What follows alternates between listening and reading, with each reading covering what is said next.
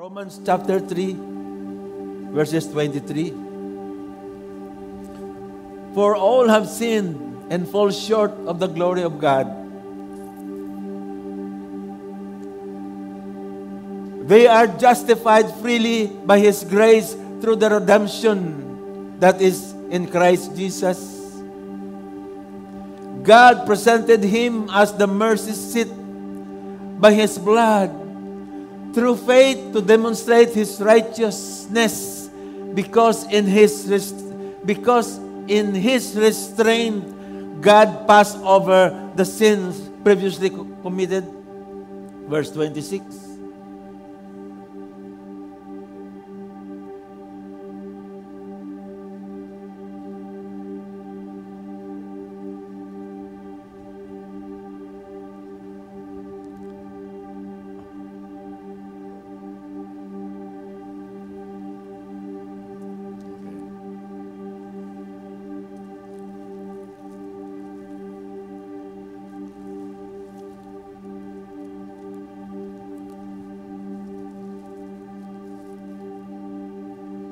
25, verse 25. For God presented him as a propitiation through faith in his blood to demonstrate his righteousness because in his restraint God passed over the sins previously committed. He presented him to demonstrate his righteousness at the present time so that he would be righteous and declare righteous the one who has faith in Jesus. Where then is boasting? It is excluded by what kind of law? By one by by one of works? No. On the contrary, by uh, the law of faith. For we conclude that a man is justified by faith apart from the works of law. Or if God be Or is God for the Jews only? He not also for Gentiles? Yes, for Gentiles too. Since there is one God who will justify the circumcised by faith and the uncircumcised through faith, do we then cancel the law through faith? Absolutely not. On the contrary, we uphold the law. Makaupo na po tayo. Good morning to everyone. Thank you, Lord. Let's continue to enjoy the presence of the Lord. Mayroon po siyang uh, gagawin sa kalagitan po natin. Just keep on uh, opening our hearts. Hallelujah. The Gospel of Propitiation. Ano po ito?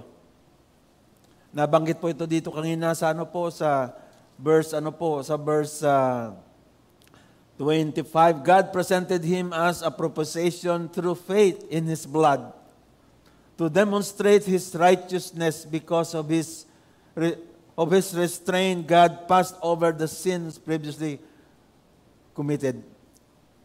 Ang proposition po yung the sacrifice that satisfies divine justice. Buhay ni Jesus po ito so that God may be both just and the justifier of wicked men. Yun po ang proposition. An exchange sa buhay po natin, dapat tayo pong mamatay, pero siya po ang namatay para sa atin. Hallelujah. Alam niyo po, sa katagal-tagal ko na po na pakikinig ng mga preacher, Dalawa lang po ang uri ng preacher na aking na, nabalitaan. Yung isa ay he has to say something for the sake of uh, saying. Yung isa naman, he has something to say. So makang ito po, I want to say something and we must re- re- realize na ang pagiging kaibigan sa mundo ay kaaway ng Diyos.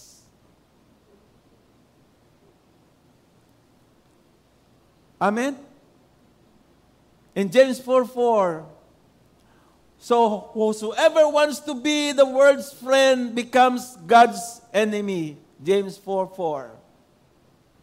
Alam niyo pong aklat ng Romans, the most theological book of all the writings of Paul, ito po'y malalim na mga argument and, and even in chapter 9 ay nagkaroon ng, uh, ng argumento na hanggang ngayon na divine sovereignty versus the will of God, the, the will of man, the free will of man. Hanggang ngayon hindi natapos-tapos ang debating ito and yet it is also the very practical word. Alam niyo po, binanggit po dito yung salitang uh, repent, redeemed, justified. Lahat yon. Pagdating po doon sa ano po, sa Romans 12, in application to that, isang word lang po ang nag-describe lahat niyan, redemption, justification. Isang word lang po, mercy by the mercies of God. Present your bodies a living sacrifice, holy and acceptable to God, which is your reasonable service. Sapagkat, mga kapatid, ang bawat preacher na tumatayo sa grupo ng matao kaya po nito, you are like as Ezekiel standing in the valley of dry bones. At alam po natin na walang, walang mabubuhay. Baliban na lang ng, ang, ang Espiritu ng Diyos kikilo sa bawat puso ng tao. May mga tao sa room na ito, kapag sila namat, ma, namatay, sila po ay pupunta ng langit at daladala nila ang joy unspeakable and full of glory. At mayroon namang iba sa room na ito, you will hear the word of God, warnings after warnings, and you will not listen at ikaw ay mamatay sa ilalim ng, ng puot ng Diyos at igugol mo ang walang hanggang buhay mo sa impyerno.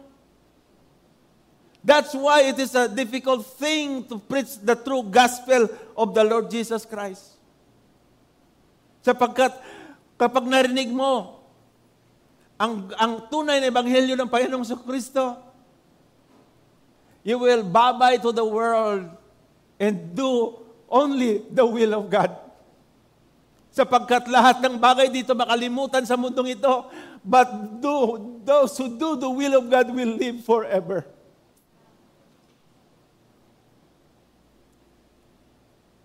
I'm not concerned about self-esteem sa mga ito o ang iyong bank account or your best life now because the only best life is the product of the true gospel of the Lord Jesus Christ. Sapagkat ang sabi ng true gospel of the Lord Jesus Christ, without holiness, no one will see the Lord. No one will see the Lord. Isang, isa lang concern ko sa mga nito. One thing for this today, that each one of us will stand naked before a holy God and the judgment will come. Kaya po, ang pinakadakilang pangailangan sa evangelical churches today, kapag sinabi ko evangelical, Pentecostal, Baptist, Methodist, Presbyterian, yun po mga mainline na denomination. At ang kailangan ngayon sa mga ito ay uh, upang makilala ang Diyos, matutunan ng Diyos, ipamumuhay ang gusto ng Diyos, at ibahagi ang ebanghelyo ng Panginoong Kristo. Wala na pong tatalo pa doon sa programang iyon. Wala na po. Ang aklat ni Daniel sa Daniel 11.32, It is the people who know their God that would be strong, that would do great things. Ang aklat ng Salmo po ay nagsasabi, the knowledge of God, itong pumipigil sa atin para magkasala. It is the knowledge of God. That's why A.W. Tozer wrote the book, The Knowledge of the Holy One. Ang pagkakilala sa Diyos ang pumipigil upang maiwasan ang pagkasala. Ang sabi ni Dwight L. Moody, ang sabi niya, this book will stay you away, this, stay, stay you away from sin, all sin. Ang aklat na ito ay magpapaalis sa iyo sa presensya ng Diyos o lalapit ang kasalanan sa iyo.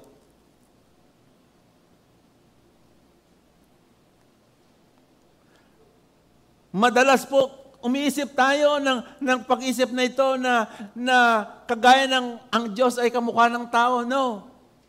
Kaya po, iniisip natin ng ating kasalanan ay hindi kasing sama ng ganito. Because of sin, God is a just God. At ang sabi sa Psalms, sa, alam niyo po, sa sa Psalms 11, 7-11, sa atin pong 7-Eleven natin, convenience. No? You will be there to have a convenient of your life. So balit ang ang ang ang, uh, ang 7-Eleven ng Diyos ay uh, ang, ang anong sabi? And God is angry with the wicked every day. Think of that word. God is angry with the wicked every day. It is not the convenience of a soul. It is not the convenience of the body, but the the anger of God. Ito tinuturo sa Bible. But one day, at niyo po, at dahil lamang sa kanyang habag, pinipigil niya ang kanyang puot. At dahil sa kanyang habag, tinatawag ang mga tao. Tinatawag tayo lahat, Come to me, all ye that are heavy laden, and I will give you rest. Ilang kaya ang, ang uh, nagpapaliban ng kanyang panawagan ng Diyos? But one day, God will no longer call people to come at hindi niya napigilan ang kanyang puot. Judgment will fall upon this earth to such a degree that the greatest men on earth, the richest men on earth will cry out, Bundok, takpan mo kami Gulungan mo kami mga bato because we don't want to see the wrath of God. Sapagkat sabi ni Isaiah, when God's wrath will come on this earth, the mountains will melt like rocks. Could you imagine? Ang mga bundok ay malulusaw kagaya ng isang uh, margarina sa iyong uh, akawali.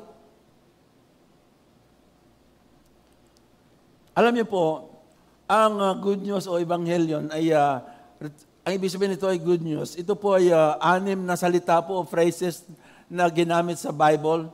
At gusto ko pong uh, napakadali po ang it is the gospel of God ang sabi. Ito po ay uh, walong beses sa New Testament na makita ang good news, ang mensahe ng Diyos at ang mensahe ay patungkol lamang sa Diyos. Ang pangalawa, the gospel of Jesus, 11 times na nakita ito sa New Testament, the gospel of Jesus or the gospel of Christ or the gospel of the Son of God, ang sabi po. Ang pangatlo po ay it is the gospel of the kingdom. Ito po yung may pong brand new kingdom na, na itinatag ang Diyos. Pinadala siya ng Ama bilang siya pong pinakahari sa karian na yon. Kaya itong si Pilato mag, mag, magtanong sa kanya, ikaw ba ay hari? Ano sabi niya? For that reason, I was born a king. Kaya po, kailangan ng mga growing disciples, they need to understand that they are the kingdom workers and kingdom values sasama po sa kanila habang sila ay uh, nakipag-partner sa Diyos. At pang-apat na, na, na gamit nito, the gospel of salvation, dinescribe ito ni Paul sa mga Kristiyano sa Ephesus. Ang sabi niya, And you also will included in Christ when you heard the word of truth, the gospel of your salvation. Ephesians 1.3 At panglima ay uh, tinatawag na the gospel of God's grace. Dinescribe ito sa Ephesians pa rin na ang sabi, However, I consider my life worth nothing to me if only I may finish the race and complete the task, the task of testifying to the gospel of God's grace. Yun po sinabi ni Paul. At panghuli po yung the gospel of peace. The third description of the gospel of the, to the Ephesians, ang sabi sa sa 6:14 and 15 yung yung natawag na iba the the believers uniform in battle. Stand firm then with the belt of truth buckled around your waist and with the feet fitted with the readiness that comes from the gospel of peace. Ang ang peace na ito po ay nung tinalo ni Jesus si Satanas, mayroong peace. Peace within God and us kasi po ang ang ang tingin sa atin ng Diyos kaaway tayo. Hanggat hindi makipagkasundo ang isang tao sa Diyos, tinitingnan siya ng Diyos na kaaway. Peace among every elements of God's creation and the last the peace for eternity. Ang katanungan ng ating sasagutin ngayon sa nabasa natin sa text 3:23 to 31, what the gospel of proposition of propitiation offers. Ano pong inaalok sa atin sa umagang ito? Ang una po, nag-aalok po siya ng valiant, fearless witnesses.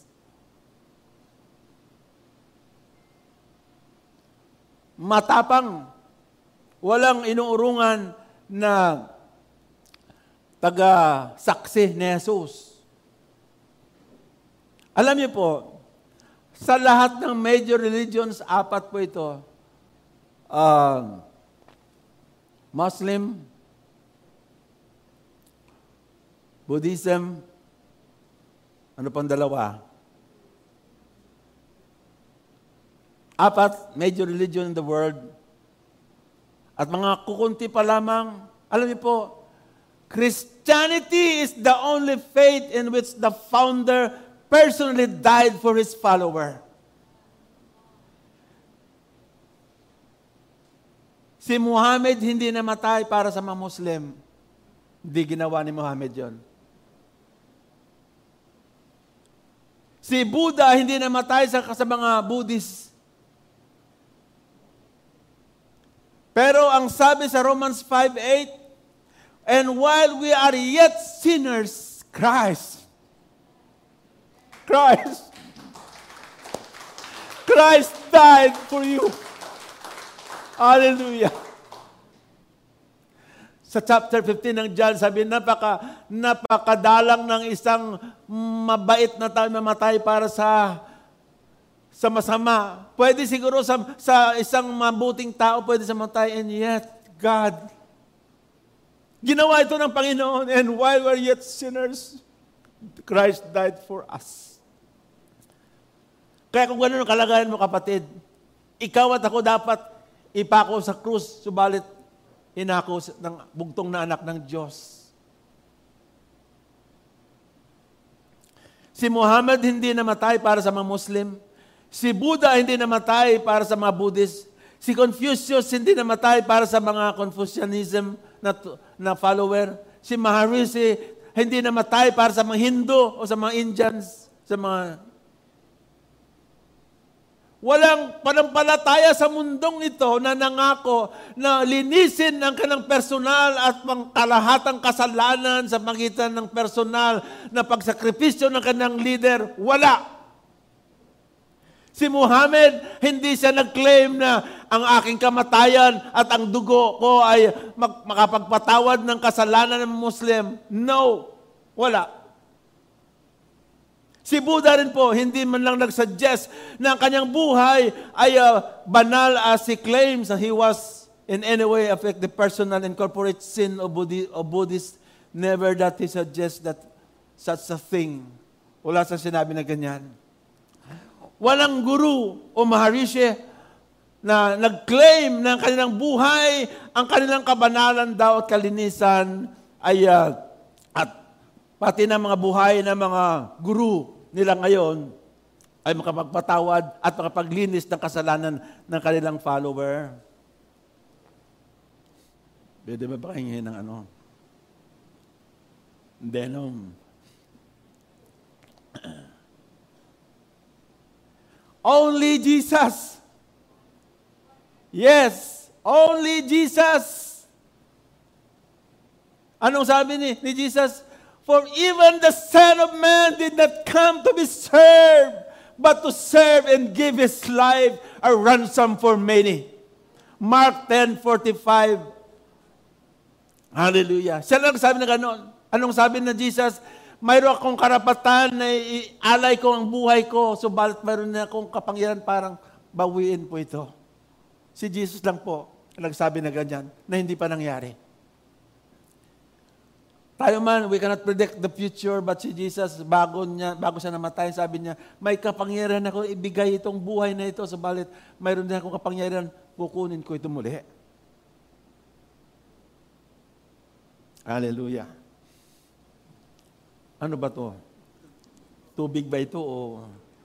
Uh, thank you.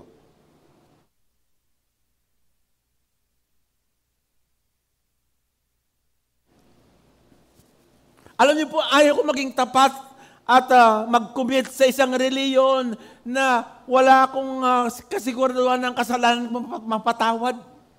Wala. Ayaw ko mag, magsayang ng panahon para magpuyat at uh, magbanat ng buto na hindi man lang uh, walang klaro ng aking kasalanan na mapatawad. Kayo, gusto niyo mag, mag uh, kasi may mga grupo ngayon, they are so sincere but they are sincerely wrong.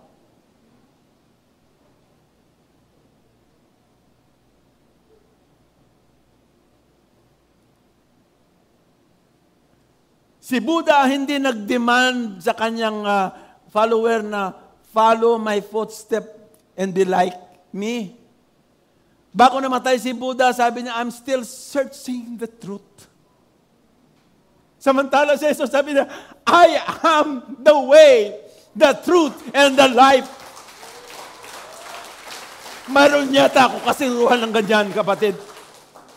Mas siguro ako dyan, mayroong nagsabi sa, sa lahat ng mga ng mga tao na nauhaw at uh, tuliro at wala wala nang wala nang gana sa buhay ang sabi niya I am the way and the truth and the life.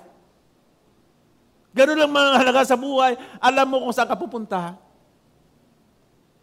Ang katotohanan, pinakamataas na na measure po ito ang sabi ni ano po, ang sabi ni ni Dr. Martin Luther King Jr. yung siya po binigyan ng Nobel Peace Prize. Kasi po, nung panahon na yon, inaapi ang mga, mga black Americans.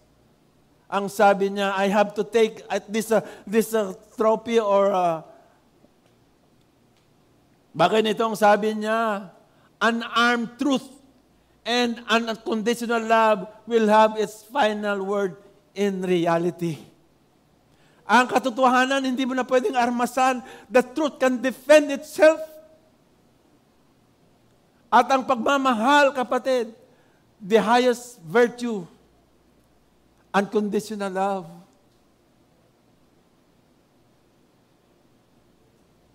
Ang sabi ni Jesus sa 1 John 5.12, The one who has the Son have life.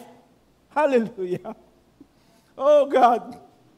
The one who does not have the Son of God does not have life.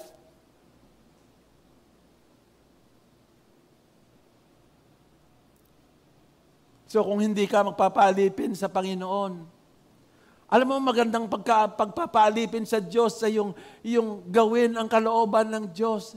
Yun ang magandang alipin. Sa Romans chapter 6, you will be you will choose the slave of sin or the slave of righteousness. So ang buhay mo na yan, kapag hindi pa na inalipin ni Jesus para magawa mo ang kanyang kalooban, you are just ex- existing. You are not living. Para lang kamukha ng aso na nabubuhay at hindi mo alam, maya-maya nasagasaan siya at pupulutan na lamang ng mga, mga laseng. Hallelujah! Ano ba, ano bang uri ng demand ito na galing kay Jesus? Kaya po, dapat maging, uh, kung ikaw ay, uh, kung ikaw ay uh, inakay ng Diyos, na ikaw talaga ay na born again, tatapusin ng Diyos po yon.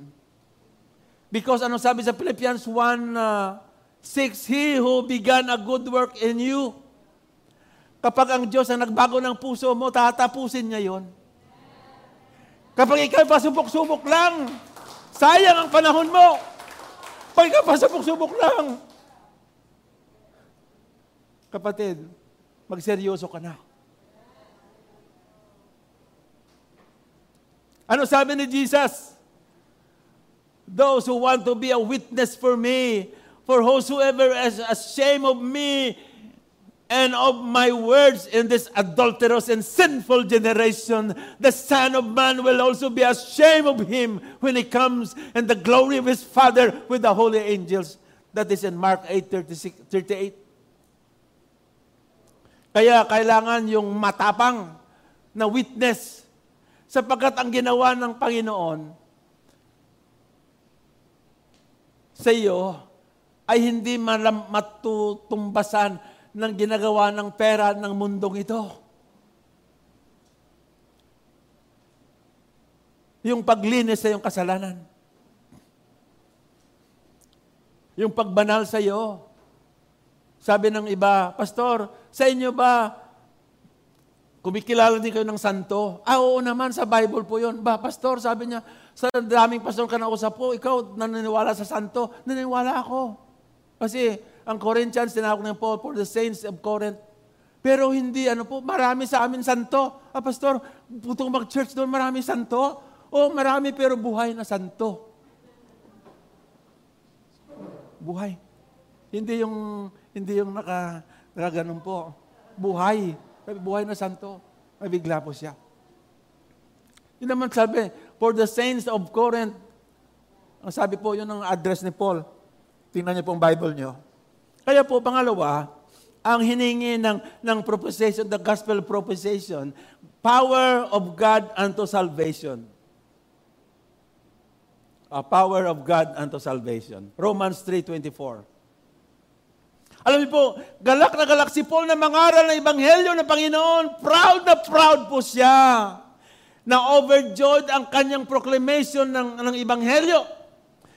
He was eager to preach Jesus Christ, although it is a stumbling block to the Jews and foolishness to the Greeks. Alam niyo po, nung challenge ni Paul yung the, the, uh, the uh, uh, wisdom capital, intellectual capital of the world sa Athens, alam niyo po, ang Athens pala doon po yung the Greek, the three Greek philosopher na nakatira si, si Plato, Aristotle, and uh, Socrates, nandun po siya.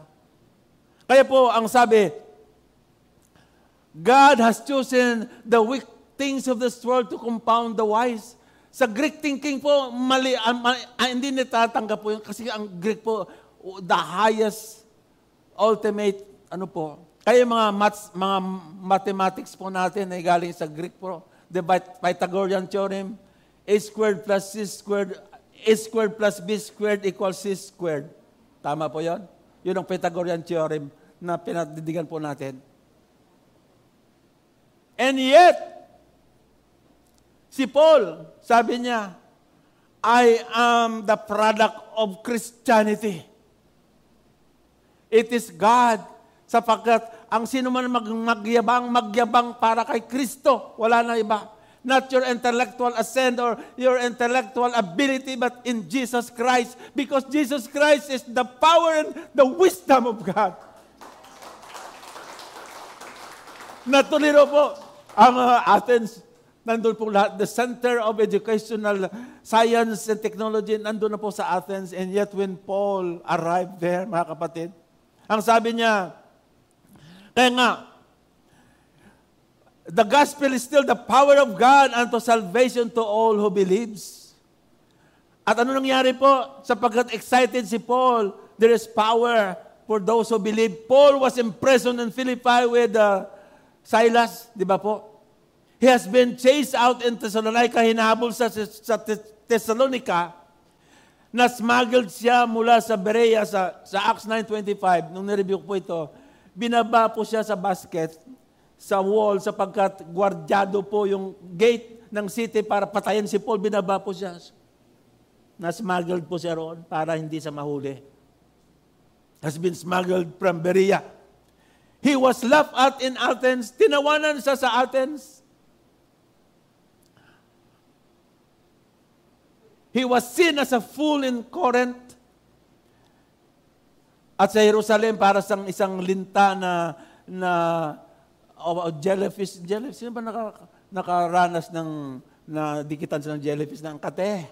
Parang ganon si Paul, ganon ang tingin sa kanya. Because of the gospel of the Lord Jesus Christ, ibinato siya sa Galacia. Ito lahat na naranasan ni Paul. And yet, he was so overjoyed. Anong sabi niya sa, sa Philippians 4.4? Again, I will say rejoice Rejoice. And again, I will say rejoice. Hallelujah. Kaya po sa 1 Corinthians 4.20, the kingdom of God is not in words but in power. Behind the gospel is the power. The power to change the most, the most, uh, uh, ano po sabi si, si, uh, si C.S. Lewis po pa, the most, ano daw, kung baga saan po ang pinakamatigas na atheista. The most uh, hard atheist na masabi bago siya na born again. Kaya po, gaano kakapangyarihan ang power behind the gospel? Pakinggan niyo po ito. And Psalm 79 verse 11, it is a great power. And Psalm 89 verse 13, it is a strong power. In Exodus 15, 6, it is a glorious power. In Job 9, 4, it is a mighty power. In Isaiah 26, 4, it is an everlasting power. In Romans 9, 21, it is a sovereign power. In Isaiah 43, verse 15, it is an effectual power. In Deuteronomy 32, 39, it is an irresistible power. And Psalms 89 verse 8, it is incomparable power. And Job 5 9, it is unsearchable power. And Jeremiah 10 12 and Jeremiah 27 5, it is great power. The God who created the universe and everything in this world has a great power, ang sabi po. Alam niyo po, gusto ko po sabihin sa inyo ang personal experience ko po to a hitman sa IMSI, Emmanuel Montreal School Incorporated po. Meron tayong nanyan po dito. Isang uh, taga-mabalakat, sabi niya, Pastor, gabi na po yun, sabi niya, Pastor, uh, matulog po ako sa bahay ninyo. Ayaw ko nang umuwi sa bahay sapagkat uh, ayaw ko yung asawa ko.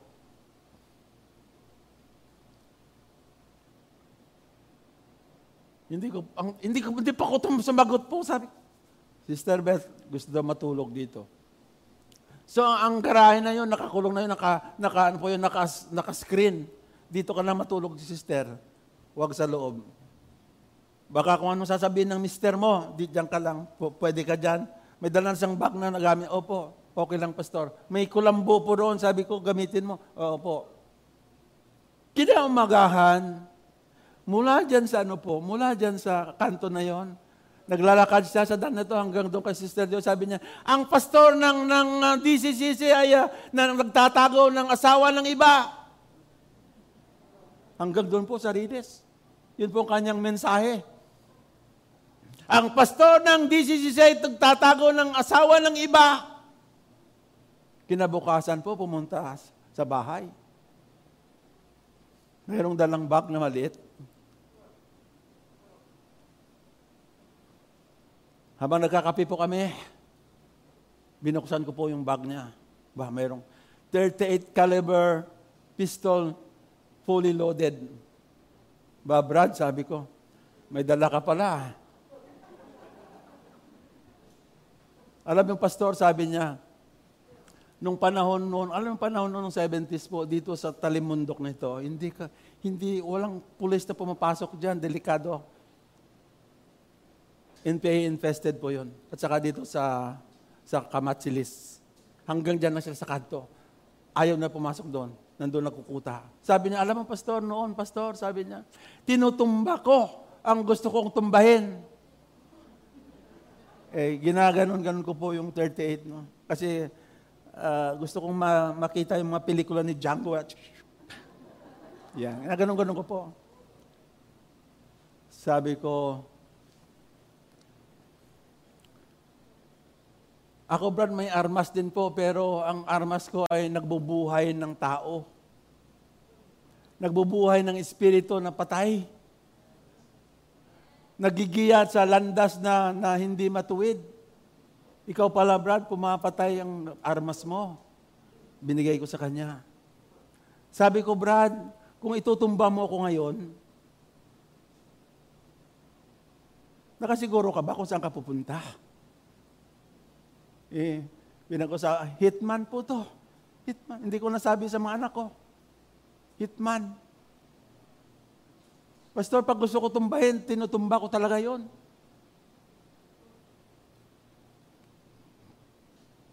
Ikaw nakasiguro ka kung saan ka pupunta.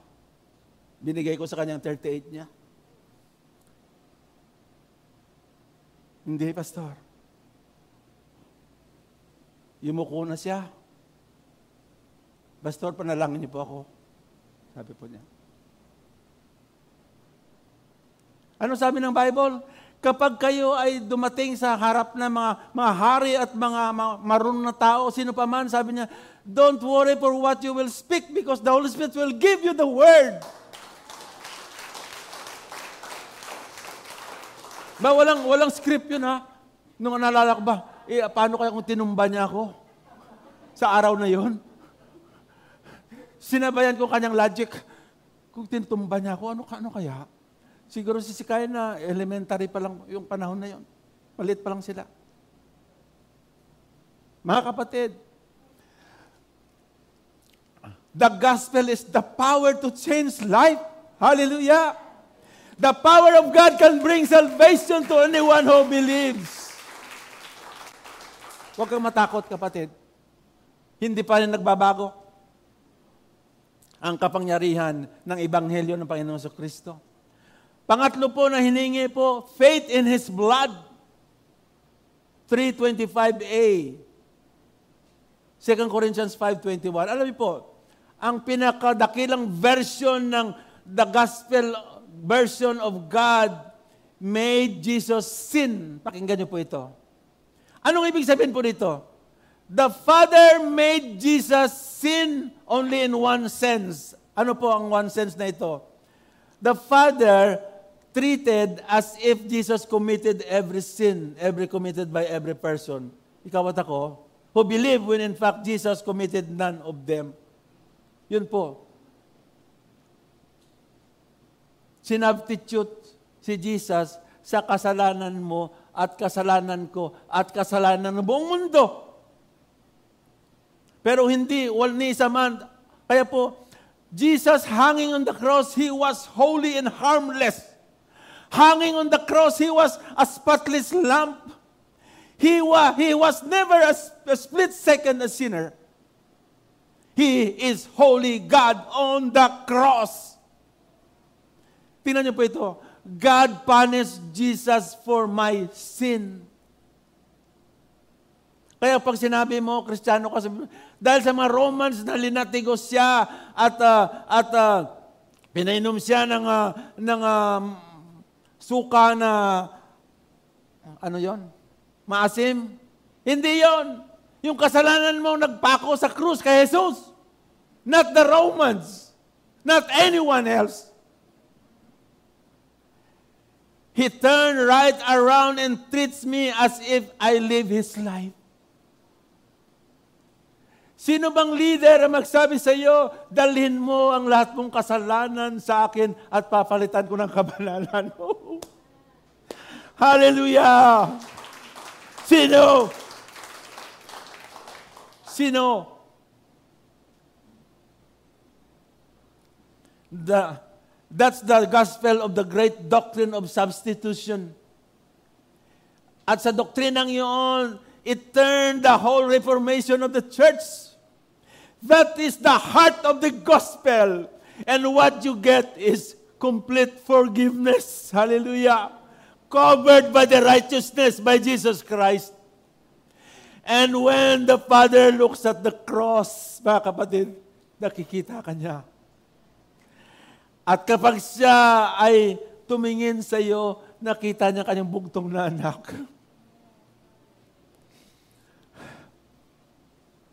Mayroon pa kayang mayroon pa kayang uh, mayroon pa kayang bagay na pipigil sa iyo para hindi siya mahalin, kapatid? Mayroon pa kayang anumang motivation na higit pa roon sa pagkamatay ni Jesus para sa iyo at sa akin?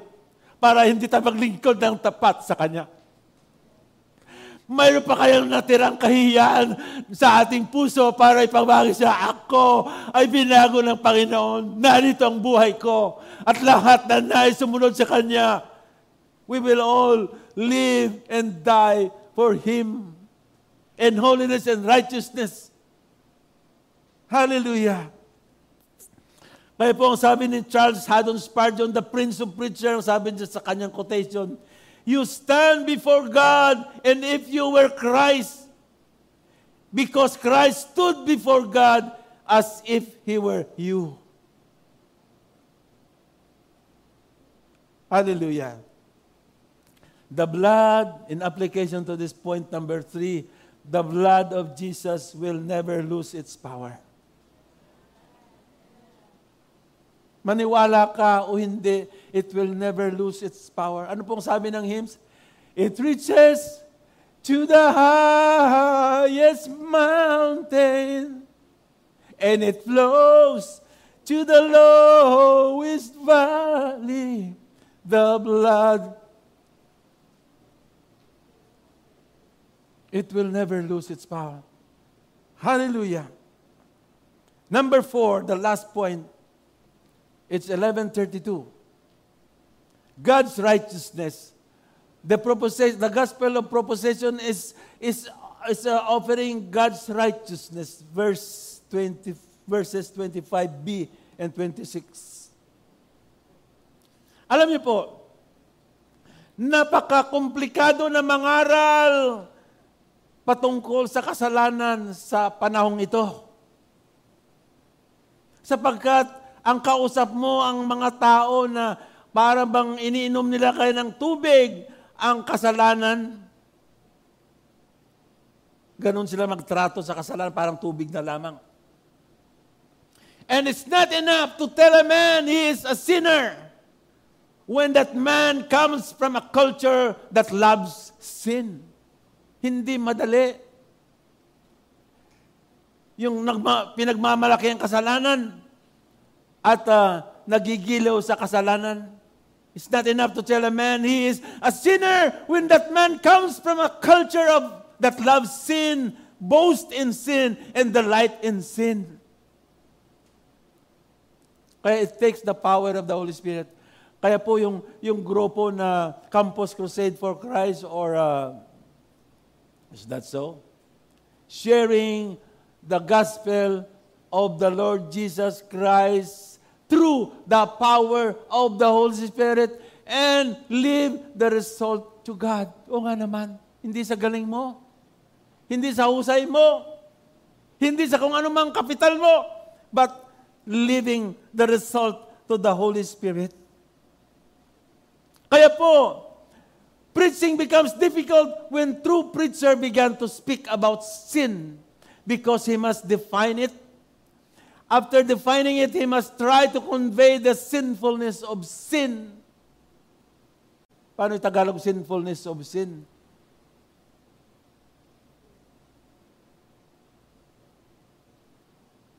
It is almost impossible to understand the vileness, yung kahalayan ng kasalanan because we do not understand the holiness of God. Ano po sabi sa Psalms 7.11? God is angry at the wicked every day.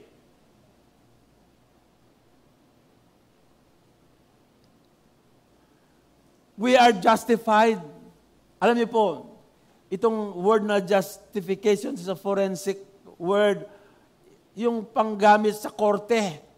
Legal, a legal term that the moment you believe in Jesus Christ, God legally declared you righteous no reason whatsoever of your own.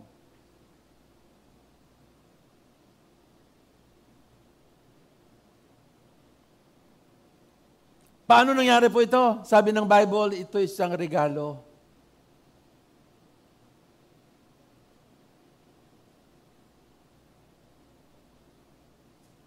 the blood of the Son of God. He shed His blood for my soul.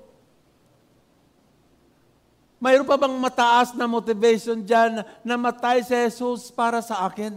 Man pa ba? Ikaw kapatid, anong dahilan mo? Bakit ka gustong maglingkod at patuloy naglilingkod sa Diyos? Is there anything apart or higher than the blood of Jesus? What other motivation I need? Itong isang katotohanan ito, it is a motivating factor to live the Christian life in holiness and righteousness. Wala na po. Wala na kong dahilan. Ano pong sabi dito? Ano sabi ng Bible? Mayroon ba tayong ipagmamayabang? Ang sabi niya, sana po po yun, sa dali lang po. Ang sabi,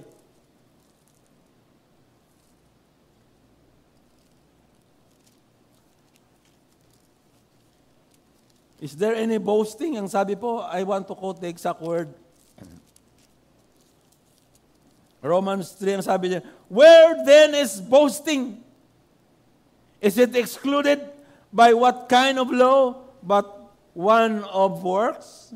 No, on the contrary, by a law of faith. Walang pagmamalaki.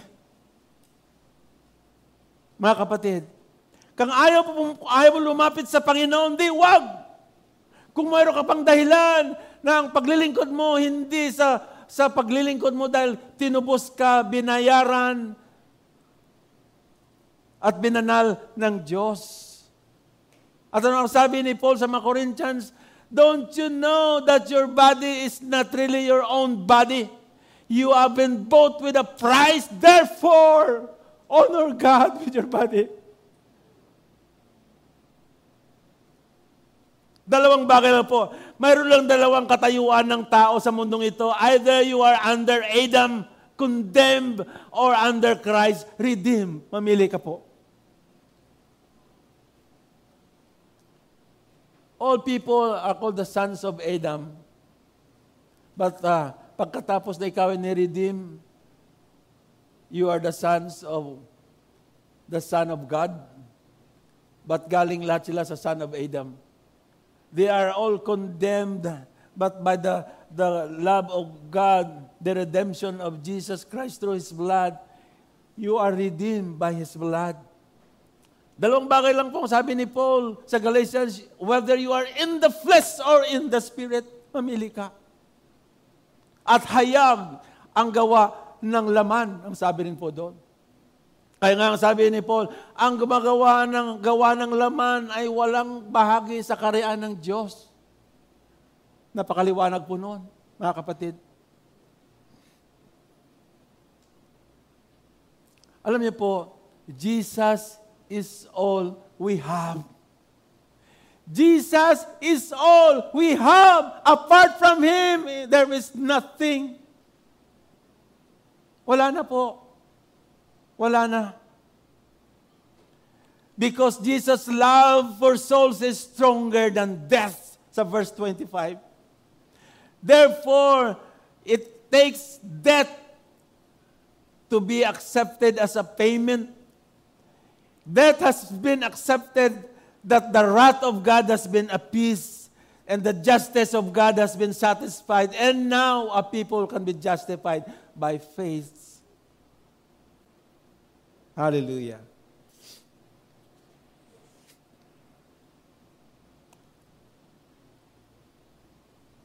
Ang puot ng Diyos, nabayaran na. Sa pangagitan ng kamatayan ng kanyang bugtong nanak. Kaya po, ang hustisya ay umaandar para ikaw ay maging anak ng Diyos. Thank God But thank be to God who gives us the victory through Jesus Christ. Hallelujah. Mga kapatid,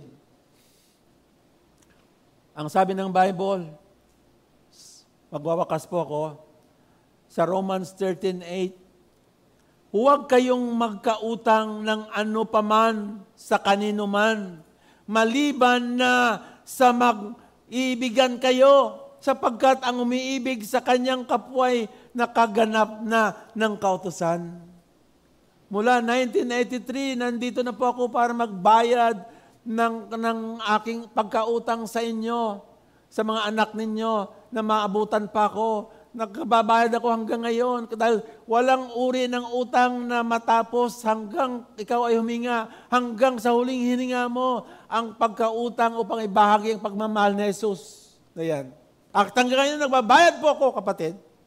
Sa isang quotation na, na nakita ko, what you do for yourself dies with you, but what you do for others will live forever. Hallelujah ang maakay ng isang kaluluwa, ligaw na kaluluwa, para ang kanyang pangalan masulat sa aklat ng buhay, it will live forever. At makasama mo yun sa kalangitan, kasama ng presensya ng mga anghel. Kaya po, dahil po dito, ang sabi ni City Studs, isang evangelista, the CIA of God, ibig sabihin, the first missionary in China, in India, and uh, in Africa.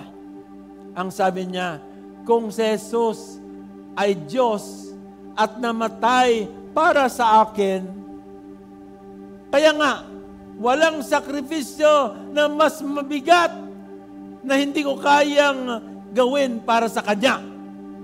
If Jesus Christ be God and died for me, then no sacrifice can be too great to make for Him ang matinding sakripisyo ay natapos na ni Jesus. Binigay na ni Jesus kanyang buhay because of you, because of me. Ano pa ang natira? If God, if the Father sent His Son, the gift of all gifts, ano pa? Ano pa ang bagay na pumipigil sa iyo, kapatid? You have your choice today. What is your motivating factor that you are that you are, are right now excited and uh, gusto mo pa maglingkod, it is Jesus. Nothing more. Tumayo po tayo lahat.